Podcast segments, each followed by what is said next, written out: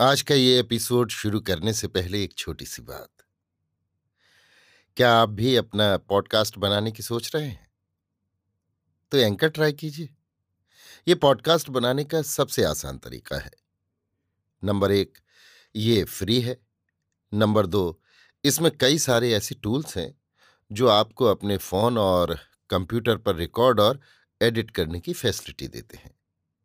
Number तीन आप अपने पॉडकास्ट को डिस्ट्रीब्यूट भी कर सकते हैं, जिससे इसे स्पॉटिफाई और दूसरे प्लेटफॉर्म पर सुना जा सके। तो डाउनलोड कीजिए फ्री एंकर ऐप या विज़िट कीजिए एंकर डॉट एफ़ पर अपना पॉडकास्ट स्टार्ट करने के लिए। ये तो थी एक छोटी सी जानकारी, और अब शुरू करते हैं एपिसोड का सिलसिला। तो आज के एपिसोड में लीजिए सुनिए। आचार्य चतुर्सेन शास्त्री के लिखे उपन्यास, वयम रक्षामाह का तिरासीवां भाग, इंद्रमोचन, मेरी यानी समीर गोस्वामी की आवाज़ में। अब यहाँ हम फिर प्राचीन घटनाओं की चर्चा करेंगे। पाठक जानते हैं कि दैत्य, आदित्य, देव, दानव और नाग सब परस्पर दायाद बांधव थे। एक पिता से भिन्न भिन्न माताओं की संतान थे। वे माताएँ भी परस्पर सगी बहनें थीं। तब मात्र गोत्र प्रचलित था। इसलिए माता ही के नाम पर संतानों का वंश वृक्ष चलता था। इसी से इन सब देव दैत दानव नाग आदि की जो वास्तव में भाई और कौटुंबिक थे भिन्न भिन्न जातियाँ बन गई थीं।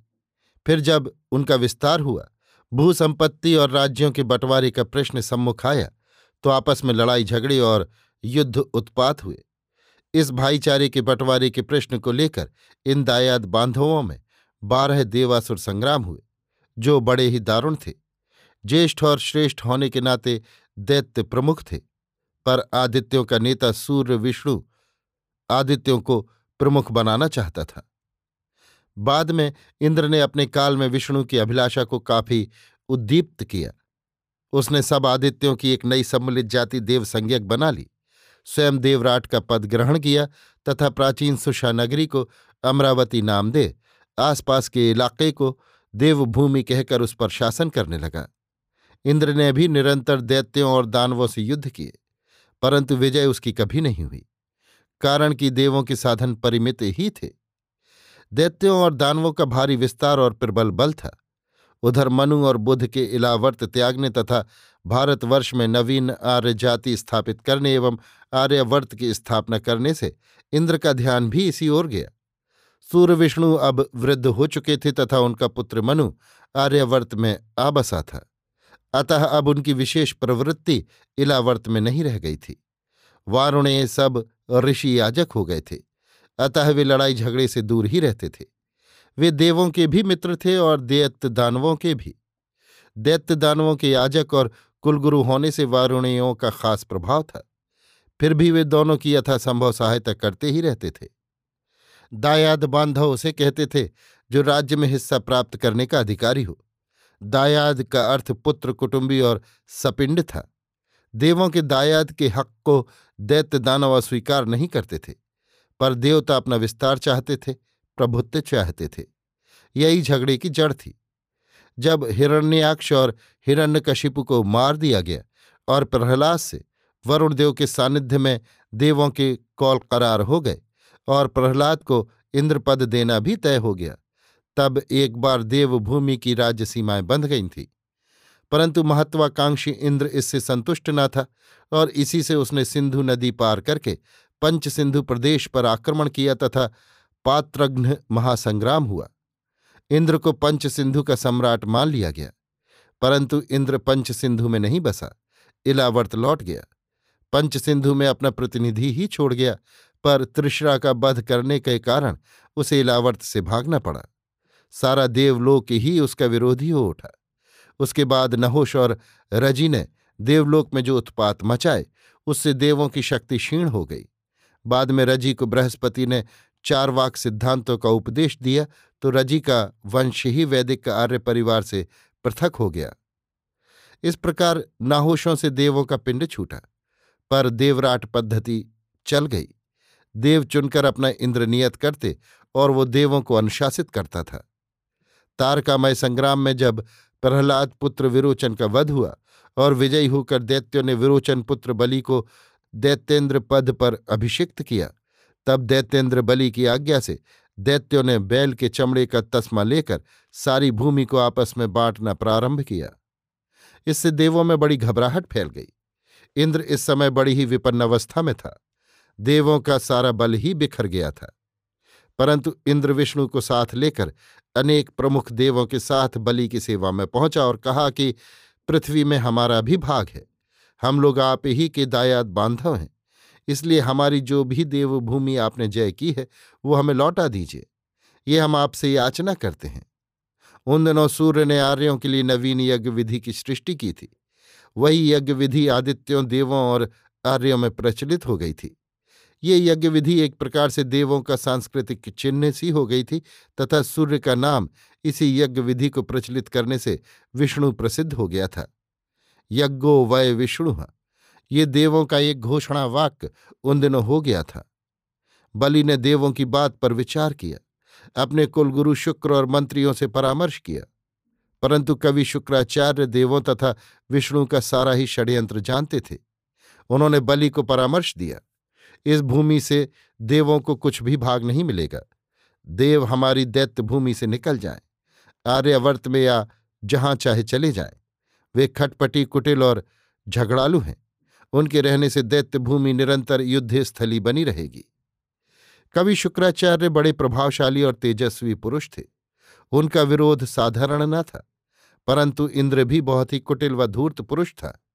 उसने अपनी कन्या जयंती को शुक्र के पास भेज दिया। जयंती बड़ी चपला और सुंदरी तरुणी थी। उसने अपने रूप के मायाजाल में बूढ़े को फांस लिया। बहुत वाद विवाद और परामर्श के बाद ये तय हुआ कि जहाँ यज्ञ विधि अग्नियाधान है, अग्निहोत्र है, अग्नि स्थापना है, वहाँ वहाँ की भूमि देवों को दे दी जाए। शुक्र यद्यपि जयंती के रूप जाल में फंसे थे, फिर भी उन्होंने बलि के इस निर्णय को मूर्खतापूर्ण कहा और उसका प्रबल विरोध किया, परंतु बलि ने दैत्य गुरु का अनुरोध नहीं माना। इससे गुस्सा होकर कवि उष्णा शुक्राचार्य दैत्य भूमि को छोड़ नाभि भूमि शंख द्वीप में चले आए। बलि को उन्होंने त्याग दिया। प्राचीन काल में जिसे नाभि या भूमि कहते थे, उसी को आज अरब देश कहते हैं। उन दिनों इस भूमि पर वशिष्ठों का खानदान रहता था, तथा उन्हीं का यहाँ प्रभुत्व भी था। आजकल जिस नगर को अदन कहते हैं, यही नगर उन दिनों वाशिष्ठों का प्रमुख नगर था, तथा उसका नाम आदित्य नगर था। संस्कृत में आदित्य सूर्य को कहते हैं और अरबी भाषा में आद सूर्य को कहते हैं। यारब, एदम, एरिथस, आद, ये सब सूर्य ही के पर्यायवाची शब्द हैं। लाल सागर का नाम भी सूर्य के ही नाम पर था। सीरियन अरबी सूर्य के उपासक थे। वास्तव में वे वशिष्ठ के वंशधर थे। अदन या आद नगर में उन्होंने आद आदित्य का एक मंदिर बनवाया था, जो सोने चांदी की ईंटों से बना था। इसकी छत मोतियों तथा हीरों से बनी थी। उन दिनों ये देश पूर्व और पश्चिम के बीच व्यापार का माध्यम था।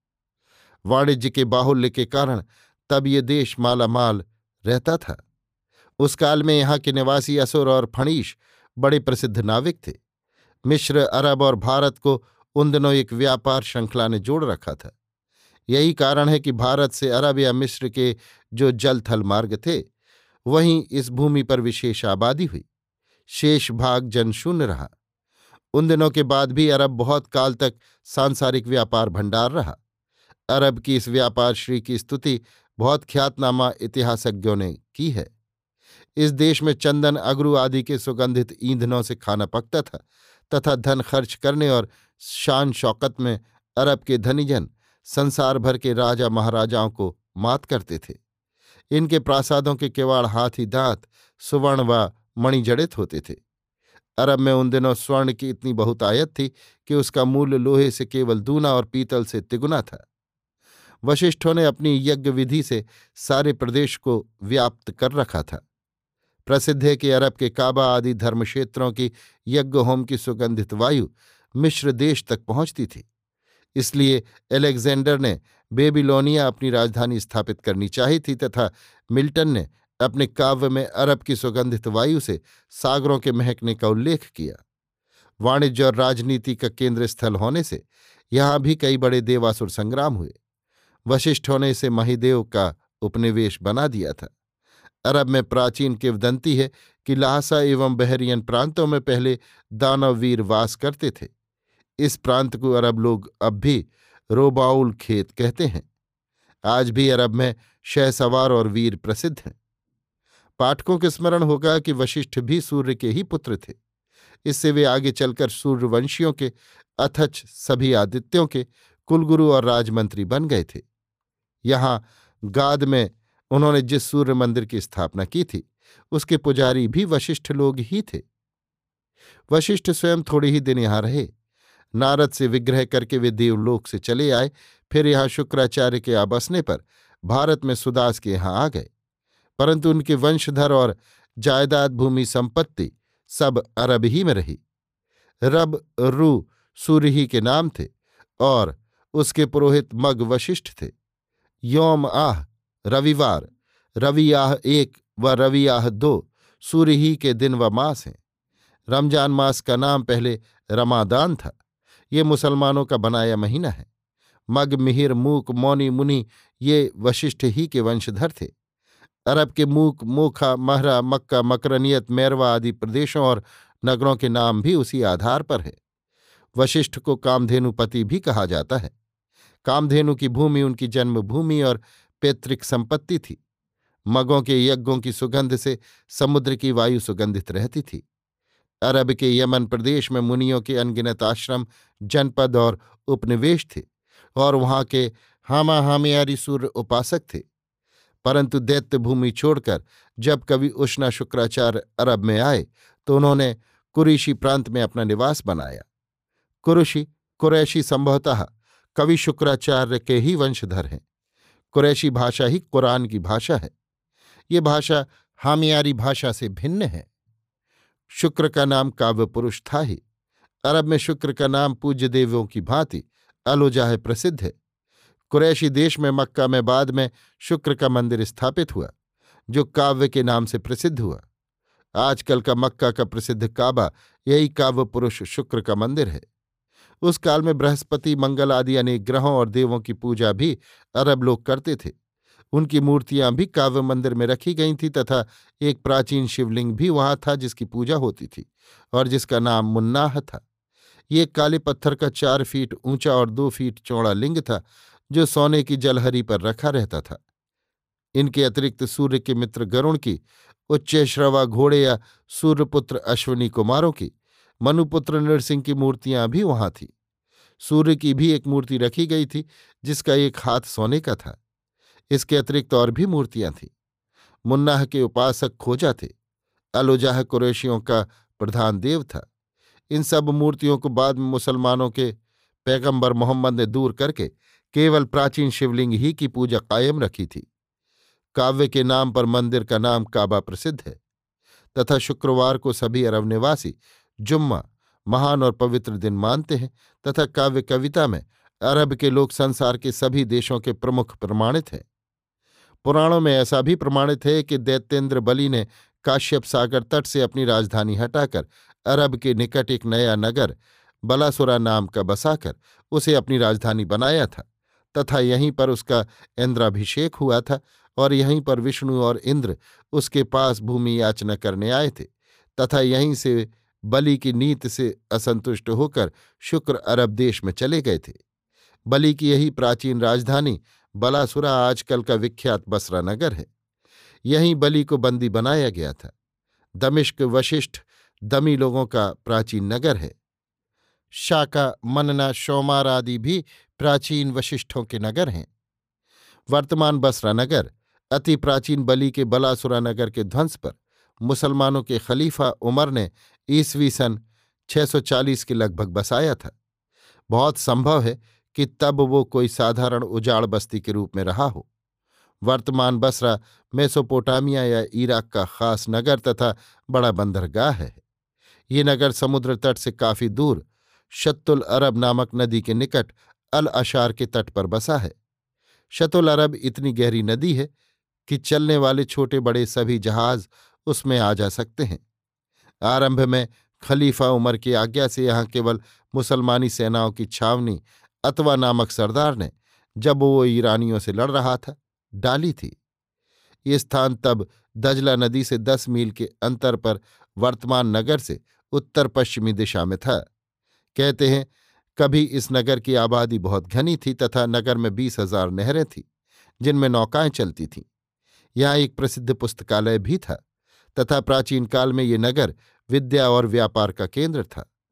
मुस्लिम काल में ये नगर राजनीति का भी वैसा ही केंद्र था जैसा विद्या का, तथा यहाँ बड़े बड़े प्रसिद्ध विद्वान रहते थे। कालचक्र अनेक रूप प्रकट करता है। ये बलासुरा नगर भी अनेक वैभव देख चुका। जो हो जब विश्व में निर्वंश के पुरखा और नेता यहाँ के बड़े दैत्य सम्राट की सेवा में एकत्र हुए थे, तथा पृथ्वी विभाजन किया गया था, जिसे सहस्त्रों वर्षों से उसके वंशधर उपभोग कर रहे थे। तब से अब तक जाने कितने महापुरुषों ने अपने उस प्राचीन अधिकार की रक्षा के लिए कहाँ कहाँ रक्त बहाया है, इसका ठीक ठीक हिसाब तो इतिहास के पुराने पृष्ठ भी नहीं बता सकते। अस्तु, अब हम फिर उसी मूल घटना चक्र पर आते हैं। जब देवराट, इंद्र और विष्णु प्रमुख देवगणों को संग ले बलि की राजधानी बलासुरा में पहुँचे तो नगर की संपन्नता देख दंग रह गए। सारा नगर परकोटे के घेरे में बसा था। सब प्रकार के रत्नों से सजे हुए ऊँचे ऊँचे महल उस पुरी की शोभा बढ़ा रहे थे। नगर के राजपथ बड़े ही प्रशस्त थे। वहाँ अनेक प्रकार के शिल्पी अपना अपना कौशल दिखा रहे थे। अपनी इस बलासुरा नाम की नवीन राजधानी में बैठ दैत्यराट बलि अपने समूचे दैत्य साम्राज्य का शासन करता था। इस समय उसने त्रिलोकपति की उपाधि धारण की थी, क्योंकि पृथ्वी पर कोई दूसरा राजा इस काल में उसकी समता का न था। वो धर्म का ज्ञाता, कृतज्ञ, सत्यवादी और जितेंद्रिय था। सब कोई उससे मिल सकते थे। वो न्याय का बहुत विचार रखता था। वो शरणागतों का रक्षक और दुष्टों का दमन करता था। वो मंत्र शक्ति प्रभु शक्ति और उत्साह शक्ति तीनों से संपन्न था। संधि विग्रह, यानासन, द्वैधि भाव और समाश्रय, इन छह प्रकार की राजनीतियों को वो भली भांति जानता था। वेद उसने पढ़ा था। वो उदार, सुशील, संयमी, अहिंसक, शुद्ध हृदय पूज्यों का पूजन करने वाला सब विषयों में पारंगत, दुर्दमनीय, भाग्यवान और अत्यंत कमनीय था। अन्न रत्न स्वर्ण का उसका भंडार अटूट था। धर्म, अर्थ, काम की वो साधना करता था। वो महादानी था। संयम में दैत्येंद्र बलि त्रिलोकी में सर्वश्रेष्ठ पुरुष था। उसके राज्य में न कहीं अधर्म होता था, न कोई दीन, दुखी, रोगी, अल्पायु, मूर्ख और कुरूप पुरुष था। जब उसने सुना कि देवराट इंद्र और विष्णु, जो उसके पितामह प्रहलाद के मित्र थे, देव पुरुषों सहित उसके नगर में उसकी सेवा में आए हैं तो उसने अपने मंत्रियों को आदेश दिया कि देवराज और भगवान विष्णु हमारे पूजनीय अतिथि हैं। उन्हें आदर के साथ ले आओ। इस प्रकार मंत्रियों और प्रमुख दैत्य सरदारों को भेजकर बलि स्वयं अपने हर्म से अकेला ही निकल पड़ा और अपने समृद्ध नगर की सातवीं ड्योढ़ी पर जा पहुँचा। उसने विष्णु का सांगोपांग पूजन किया और इंद्र तथा देवों की अभ्यर्थना कर कहा, आपकी अभ्यर्थना करके मैं कृतार्थ हुआ। उसने बारंबार इंद्र का आलिंगन किया और अपने राजभवन के भीतर ले जाकर अर्घ्यपाद्य से विधिवत पूजन किया। फिर कहा, इंद्र आज मैं आपको अपने घर पर आया देखता हूँ। इससे मेरा जन्म सफल हो गया। मेरे सभी मनोरथ पूरे हो गए। आपके साथ मेरे पितामह के श्रद्धेय मित्र विष्णु भी हैं, जो मेरे पितृचरण से भी बढ़कर पूज्य है। अब कहे, किस प्रयोजन से आना हुआ है? मुझे सारी बात बताइए। आप लोगों ने इन सब देवों के साथ यहाँ आने का कष्ट उठाया है, इससे मुझे अत्यंत आश्चर्य हो रहा है। देवराट इंद्र ने कहा, दैत्यराज आज आप त्रिलोकपति हैं और आपसे श्रेष्ठ पुरुष विश्व में दूसरा नहीं है। आपके दान और महत्ता की चर्चा सर्वत्र है। आपके सम्मुख आकर कोई याचक निराश नहीं लौटता। आप याचकों के लिए कल्प वृक्ष हैं। आपके समानदाता पृथ्वी में कौन है? आपने मेरा त्रिलोकी का राज्य छीन लिया है। अब मैं निराधार और निर्धन हूँ। इसलिए हमारे और आपके पूज्य पुरुष, इन विष्णु तथा देव प्रमुखों सहित मैं आपके पास याचक के रूप में आया हूँ। कि अधिक नहीं तो यज्ञ भूमि वेदिका ही हम लोगों को दे दीजिए, जिससे हम देवों का भी कोई ठौर ठिकाना हो तथा हमारी यज्ञ विधि कायम रहे।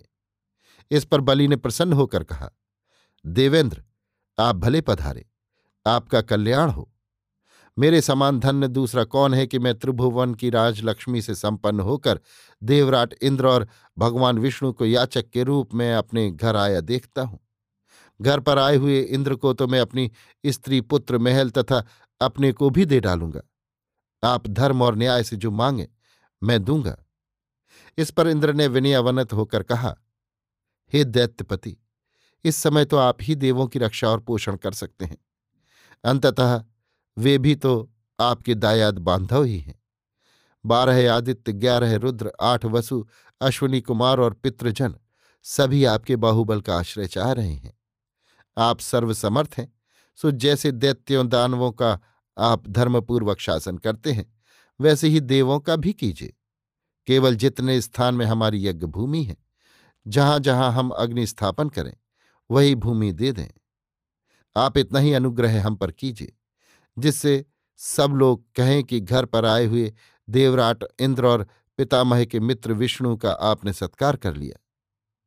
तब दैत्येंद्र ने उसी क्षणांजलि में जल लेकर कहा जहाँ जहाँ यज्ञ वेदी है जहाँ जहाँ अग्नि स्थापन है जहाँ जहाँ यज्ञ होता है, वो भूमि मैंने देवों को दी। दैत्येंद्र का वचन सुनकर दैत्य गुरु शुक्र उष्णा ने क्रुद्ध होकर कहा, महाराज, ये अनुचित है। मंत्रियों से भली भांति विचार विमर्श करके युक्तायुक्त का विचार किए बिना आप वचन मत दीजिए। ये देव दैत्यवंश उच्छेद करता है।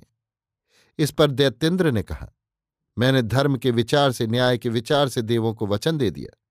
मेरे दान से देव समृद्ध हों तो मैं धन्य हूँ। मेरा वचन सत्य हो। इस पर क्रुद्ध हो, दैत्य गुरु शुक्र ने तक्षण दैत्य लोग त्याग दिया और देवराट तथा देवगण दैत्येंद्र से वचन ले, विष्णु को आगे कर, वन नगर जनपद में आग लगाने तथा यही हमारी यज्ञ भूमि है, कहकर आगे बढ़ने लगे। वे दल बांधकर आग लगाते जाते और विष्णुस्त्वावस्तामिति यज्ञो वे विष्णुहा सा देवेभ्य इमा विक्रांति विचक्रमे ये शामियम विक्रांतिरधिमेव प्रथमेन पदेन यस्याधस्तादिमंत्रिक्षम द्वितीयन दिवमुत्त मेनत वैवैश एतस्मे विष्णुयज्ञो विक्रांति विक्रमते। इस प्रकार मंत्र पाठ करते जाते थे। देवों के इस कार्य से दैत्य परेशान और भयभीत हो गए। विष्णु ने बलि से ये याचना की थी कि अग्नि रक्षायाम, अर्थात अग्निग्रहों की रक्षा के लिए भूमि चाहिए। इसलिए उन्होंने समस्त वनों, नगरों और जनपदों को जलाकर खाक करना आरंभ कर दिया। ज्यो ज्यो अग्नि बढ़ती जाती, दैत्य पीछे हटते जाते और देव उस भूमि पर अपना अधिकार जमाते जाते थे। उस भूमि पर कृषि करते तथा बस्ती बसाते जाते थे। शुक्र के दैत्य लोग त्याग देने तथा देवों का ऐसा उत्पात मचाने से वचनबद्ध बलि भारी धर्म संकट में पड़ा। अंत में देवों ने उसे बंदी बना लिया और दैत्यों का साम्राज्य छिन्न भिन्न कर डाला। बलि के वंशज ही संभवतः वाहलीक सीरिया बलख के राजा थे। इसी वंश में मद्रपति शल्य अतिरथी हुए, जो महाभारत युद्ध के प्रसिद्ध योद्धा है तथा जिन्हें पाश्चात्य जन सोलोमन या सुलेमान के नाम से जानते हैं। ये भूमि जिसे जलाकर देवों ने प्राप्त किया, वही भूमि है जिसे पोर्शिया के नक्शे में पर्शियन साल्ट डेजर्ट कहते हैं। इसी प्रदेश का नाम लट, लूट या कबीर है। पर्शिया के प्राचीन इतिहास में लिखा है कि वहाँ पहले बड़े बड़े नगर थे, जिन्हें देवों ने जला दिया। पुराणों में इसी स्थान का नाम नंदनवन है। आजकल जो जाति वहाँ रहती है, वो दाहे कहाती है, तथा उस प्रांत को दाहिस्तान भी कहते हैं। ये स्थान काश्यप सागर व ऑक्सस व आधुनिक पारदिया के ऊपर है। अस्तु। जब बलि को बंदी बना लिया गया और दैत्यलोक पर फिर देवों ने अधिकार कर लिया तो देवों ने जहाँ जहाँ दैत्यों का बल देखा, वहीं उनका विनाश कर दिया। इस प्रकार बहुत दैत्य दैत्यलोक से पलायन कर गए। पीछे जब बाण महातेज ने होश संभाला तो उसने फिर दैत्यों का संगठन किया। बाण महातेजवान पुरुष था। देवलोक में उसके सामुख की किसी में सामर्थ्य न थी। उसने प्रारंभ में छोटे छोटे युद्ध करके अपने दैत्य साम्राज्य को फिर से व्यवस्थित किया। देवों ने भी उसे नहीं छोड़ा। इस प्रकार देव, दानव, दैत्य, नाग, वरुण एक प्रकार से मिलजुल कर ही भूमि पर रहने लगे। इस बीच चार दिक्पाल नियुक्त कर देवों ने अपनी स्थिति और दृढ़ कर ली। अब देवों का संगठन दैत्यों की अपेक्षा कहीं उत्कृष्ट था।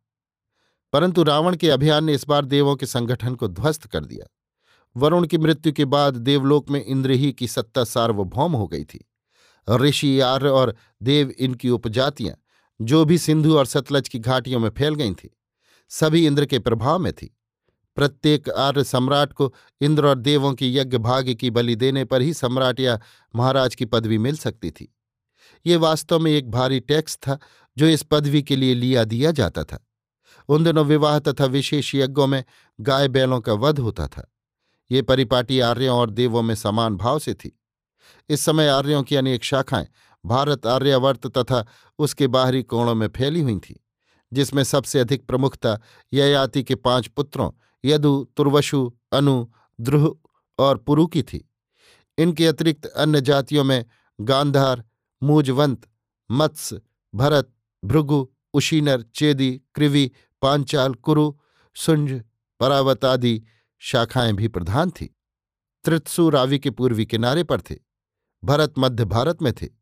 पुरुवंशी दुष्यंत के वंशज भारत तथा स्वयंभूव भरत के वंशज मनुर्भत कहाते हैं। आगे भारतों को कौरव भी कहा गया। उशीनर, चेदी मत्स्य सुंज का वंश बहुत पीछे तक चलता रहा। मत्स्य वंश अत्यंत प्राचीन है। इसका संकेत हमें मत्स्य पुराण से मिलता है। इस बात के अत्यंत पुष्ट प्रमाण है कि अत्यंत प्राचीन काल में बेबीलोन में मत्स्य नाम की एक जाति रहती थी, जिसने जल प्रलय के समय मनु के परिवार की रक्षा की थी। भारत में मत्स्य लोग पूर्वी राजपूताना में आबसे थे। उशीनर उत्तरीय भारत में रहते थे।